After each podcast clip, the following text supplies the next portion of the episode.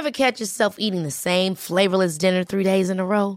Dreaming of something better? Well, Hello Fresh is your guilt-free dream come true, baby. It's me, Keke Palmer. Let's wake up those taste buds with hot, juicy pecan-crusted chicken or garlic butter shrimp scampi. Mm. Hello Fresh. Stop dreaming of all the delicious possibilities and dig in at HelloFresh.com. Let's get this dinner party started. A lot can happen in 3 years, like a chatbot may be your new best friend. But what won't change? Needing health insurance. United Healthcare Tri-Term Medical Plans, underwritten by Golden Rule Insurance Company, offer flexible, budget-friendly coverage that lasts nearly 3 years in some states. Learn more at UH1.com. Many of us have those stubborn pounds that seem impossible to lose, no matter how good we eat or how hard we work out. My solution is PlushCare.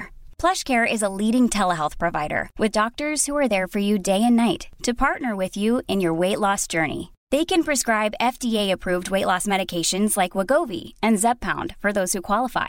Plus, they accept most insurance plans. To get started, visit plushcare.com/weightloss. That's plushcare.com/weightloss. Henry läser Wikipedia.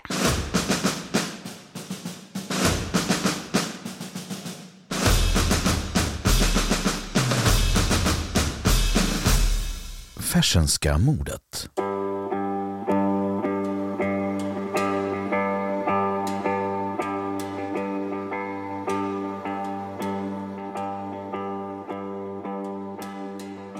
Fersenska mordet, eller äldre, den svenska vanärans botten, kallas lynchningen av Axel von Fersen den 20 juni 1810 utanför Bondeska palatset i Stockholm. Axel von Fersen var Sveriges riksmarskalk och blev i samband med kronprins Karl Augusts likprocession attackerad och brutalt misshandlad till döds av en uppretad folkmassa utan att de utposterade soldaterna ingrep.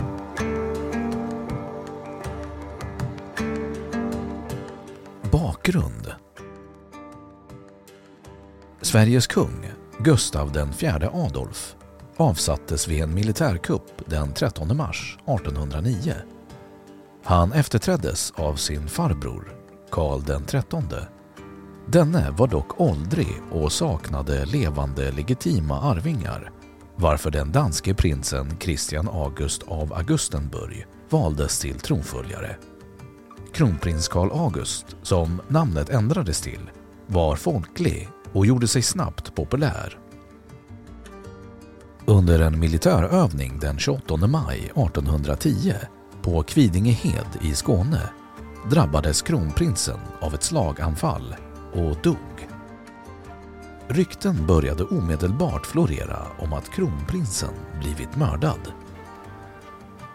Axel von Fersen och hans syster Sophie von Fersen var gustavianer, vilka tidigare verkat för att tronföljden istället skulle gå till prins Gustav, Gustav den 4:e Adolfs son.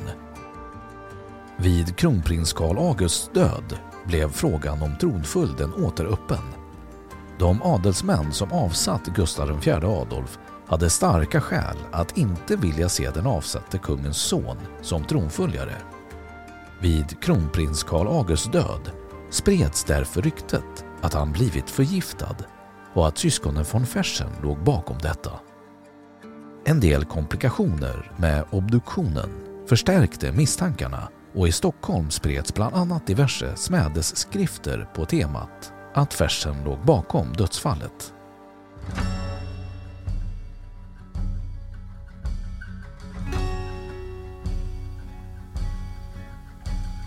Mordet.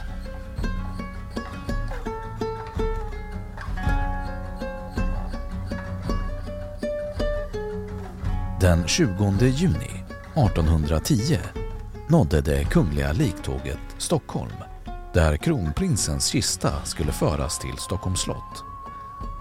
Enligt den tidens protokoll skulle riksmarskalken eskortera den kungliga likprocessionen genom Stockholm. Stämningen var spänd. Nidskrifter och hotbrev florerade. Många hade hört rykten om oroligheter och Stockholms gator flödade av gratis brännvin. Flera personer försökte övertala Axel von Fersen att inte medverka, men han ville fullfölja sin plikt.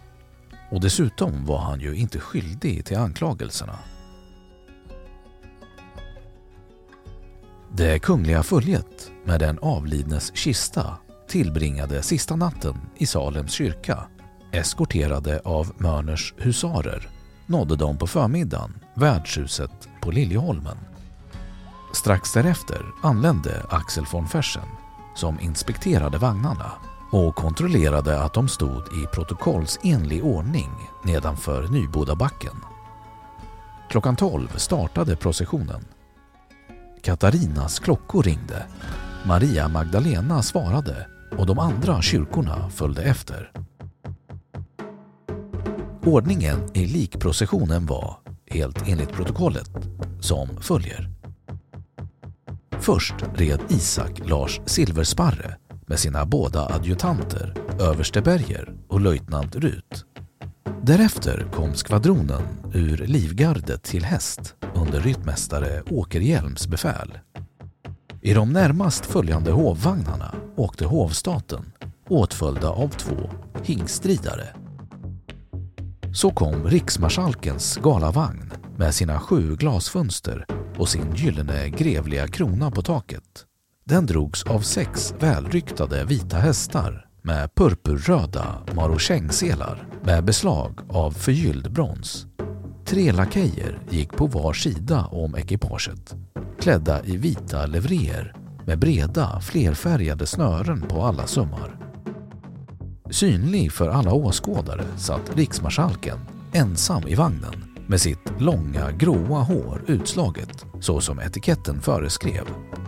Han var klädd i Serafimerordens ordensdräkt, vilket innebar en vit dräkt med en svart fotsidkappa med Serafimerordens blå band, och han höll den florbehängda riksmarskalksstaven i sin behandskade hand. Det i guld och granna färger lysande riksmarskalksekipaget bildade en kraftig kontrast till den efterföljande delen av likprocessionen. Men enligt etiketten fick det aldrig finnas något svart på den vagn landets riksmarskalk färdades i. 8 svarta hästar med selar i samma färg, körda av understallmästare Ehrengranat, drog den enkla likvagnen. Under den långa färden från Skåne hade den blivit mycket dammig.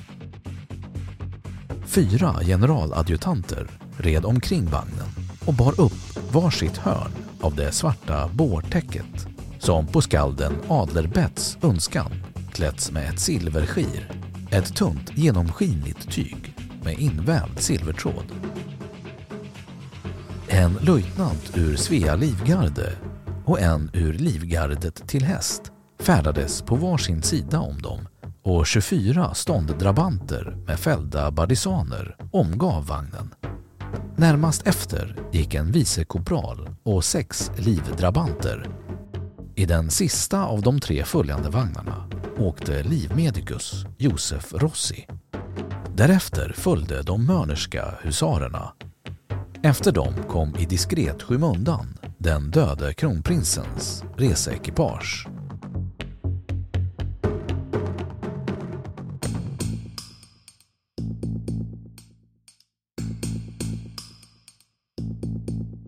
Redan då likprocessionen passerade Södermalm kastades stenar på den förgyllda vagnen med riksmarskalken. Stenarna krossade vagnens glas och träffade greven, bland annat i huvudet. Vid Hornsgatan tilltog kravallerna och den alltmer tilltagande folksamlingen kallade Fersen mördare, medan stenar och mynt kastades mot vagnen. Vid Kornhamns torg eskalerade stenkastningen mot vagnen och hela Stora Nygatan var fylld av den upprörda folkmassan. Vid de första tvärgränderna på Stora Nygatan rusade den med käppar beväpnade mobben fram till Fersens vagn och inledde misshandeln.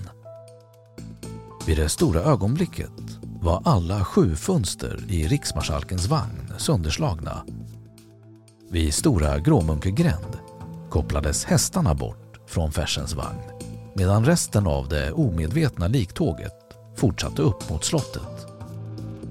Huset intill där Fersens vagn stod var det så kallade Hultgrenska huset, Stora Nygatan 6, idag Stora Nygatan 1, vilket ägdes av Hultgren från poliskåren. Portvakten hette Bartolin och lyckades dra med sig Fersen in i huset där det fanns en krog. Stämningen på krogen blev dock snabbt hätsk och trots hovmarskalken Isak Lars Silversparres närvaro förvärrades situationen allt mer. Silversparre drog med sig von Fersen i riktning mot Bondeska palatset för att där försöka få Fersen i säkerhet. Under tiden fortsatte dock misshandeln. I folkmassan förlorade Fersen greppet om Silversparres arm och blev åter misshandlad, varvid Fersen bad om hjälp av general Eberhard von Wegesack, som också försökte hjälpa Fersen. Men dennes häst stegrade sig och därmed förlorade Fersen greppet om tyglarna. På Riddarhustorget stod Svea livgarde uppställt med för fotgevär och Fersen fördes av en granat mot soldaterna, till vilka Fersen ropade: "Gossar, fräls mig!"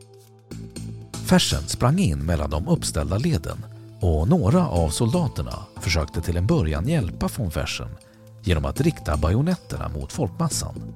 Men major Nils Djurklo, som förde befälet över manskapet, gav order att soldaterna skulle falla tillbaka in i leden, vilket skedde. Ehrengranat försökte förmå Djurklo och major Karl Lovisin att undsätta Fersen, men dessa hade endast svarat att de inte hade order till det, och samtidigt yttrade Lovisin att det var olyckligt att soldaterna inte hade sina gevär laddade.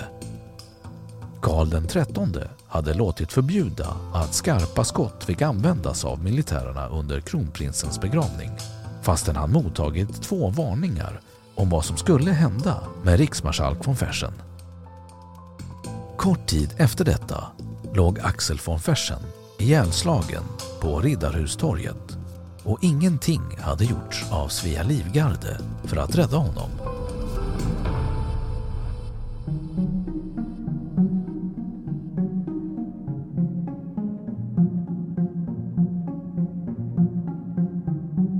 Senare händelser. Pöbeln som attackerat och dödat von Fersen skingrades inte efter mordet, utan folksamlingen fanns kvar på Riddarhustorget under hela dagen och eftermiddagen. Det rådde hätsk stämning på torget och fler ropade att, citat, "det minsann fanns fler andra herrar som borde stå till svars." General Karl-Johan Adlerkreutz, som tidigare bevittnat misshandeln av Axel von Fersen, beordrade att en division 6-pundiga kanoner skulle ställas ut på Riddarhustorget och samtidigt lät han beväpna samtliga militärer. Adlerkreutz befallde folkmassan att lämna torget, men han möttes av hånrop. Adlerkreutz lät då Svea livgarde marschera ut och då skingrades folket och situationen lugnades fram till klockan 4 på eftermiddagen. Karl den 13 ville utföra en proklamation, men oroligheter tilldrog innan denna var klar. Folk drogs till slottet och då lät Adlerkreutz landa skarpt samt rulla fram 2 3-pundiga kanoner och sade till den upprörda folkmassan att han hade för avsikt att använda vapnen. Folket svarade med att slänga stenar mot soldater och befäl, och även Adlerkreutz fick stenar mot sig då denne försökte tala till folket. En liten skvadron ur livgardet till häst gjorde en chock och därmed kunde stora kyrkobrinken rensas på folk. Kyrkobrinken fylldes dock snart igen och en pluton av Svea livgarde öppnade eld mot den angripande folkmassan. På norr fortsatte kravallerna och Adlerkreutz lät kavalleriet göra en chock och därmed lugnades situationen. Under dessa kravaller stupade 3 soldater och ett antal ur folkmassan dog och skadades. Drottning Charlotta skrev dock därefter om hundratals dödsoffer. Om händelsen och sina vidtagna åtgärder skrev Adlerkreutz en rapport den 25 juni 1810. Skeendet hade varit kaotiskt. Antagligen fanns två konspirationer i kravallerna. En som ville åstadkomma en svensk revolution. En annan som bara ville krossa gustavianerna genom att låta gripa von Fersen och kanske med falska dokument avslöja, inom citationstecken, gustavianernas kuppplaner. Gustavianerna ville ha Gustav den fjärde Adolfs son, prins Gustav, som kronprins, och deras motståndare, 1809 års män, vilka legat bakom Gustav den fjärde Adolfs avsättning, ville förhindra detta. 1809 års män önskade få nästa riksdag förlagd utanför Stockholm för att skapa politisk förvirring. Sannolikt tappade konspiratörerna kontrollen över situationen. Kejsar Napoleon den förste lär ha yttrat att svenska regeringen varit inblandad och möjligen skulle vaktbefäl och andra militärer ha varit mutade. I den följande rättegången mot de utpekade ansvariga för mordet på riksmarskalken blev exempelvis Djurklo och Lovisin helt friade från misstanke om tjänstefel. Beträffande kronprins Karl Augusts död fastställde domstolen senare att dödsorsaken var ett slaganfall. Alla rykten om förgiftning hade alltså varit grundlösa och riksmarskalkens oskuld kunde inte längre betvivlas. Både Axel von Fersen och hans syster Sophie friades av Svea hovrätt. Den 2 december 1810 fick von Fersen den värdiga begravning som anstod honom i egenskap av en av rikets herrar, serafimerriddare och riksmarskalk. Kistan fördes från Steningens slott först till riksmarskalkens rum på Stockholms slott, där den stod en natt. Nästa dag fördes kistan i procession genom stan ner till Riddarholmskyrkan. Efter begravningen fördes kistan till Ljungs kyrka för gravsättning. Mordet på Axel von Fersen har senare kommit att beskrivas som den svenska vanärans botten. Och trots att man har kännedom om vad det var som skedde under mordet dömdes endast 4 personer i den kommande rättegången, däribland finlandssvensken Otto Johan Tandefelt, som krossade von Fersens bröstkorg under lynchningen.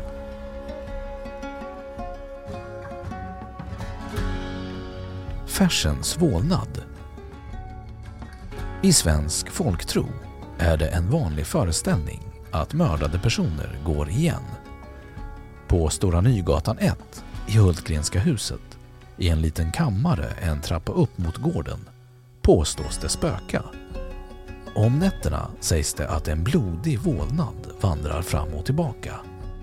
Även vid det gamla rådhuset, idag Högsta domstolen, påstås det ha skett mystiska saker. Idag är den stensatta gården framför trappan upp till byggnaden begravd under plattorna som täcker Högsta domstolens gård. Innan markerade en blankare kullersten platsen där Fersen mördades. Trots olika omläggningar innan påstod stenen oförklarligt alltid ha återfunnits på samma plats. Idag går stenen inte att hitta.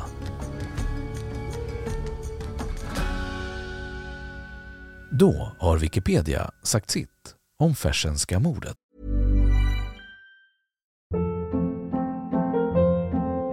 Hold up. What was that? Boring. No flavor. That was as bad as those leftovers you ate all week. Keke Palmer here. And it's time to say hello to something fresh and guilt-free. Hello Fresh. Jazz up dinner with pecan-crusted chicken or garlic butter shrimp scampi. Now that's music to my mouth. Hello Fresh. Let's get this dinner party started. Discover all the delicious possibilities at HelloFresh.com.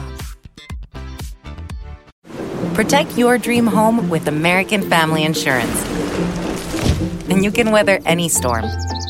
You'll also save up to 25% by bundling home, auto, and life. American Family Insurance. Get a quote. Find an agent at amfam.com. Products not available in every state. Discounts may not apply to all coverages on an auto or home policy. Discounts do not apply to life insurance policies. Visit amfam.com to learn how discounts may apply to you. American Family Mutual Insurance Company, S.I. and its operating companies, American Family Life Insurance Company, 6000 American Parkway, Madison, Wisconsin. Och nu, källhänvisning.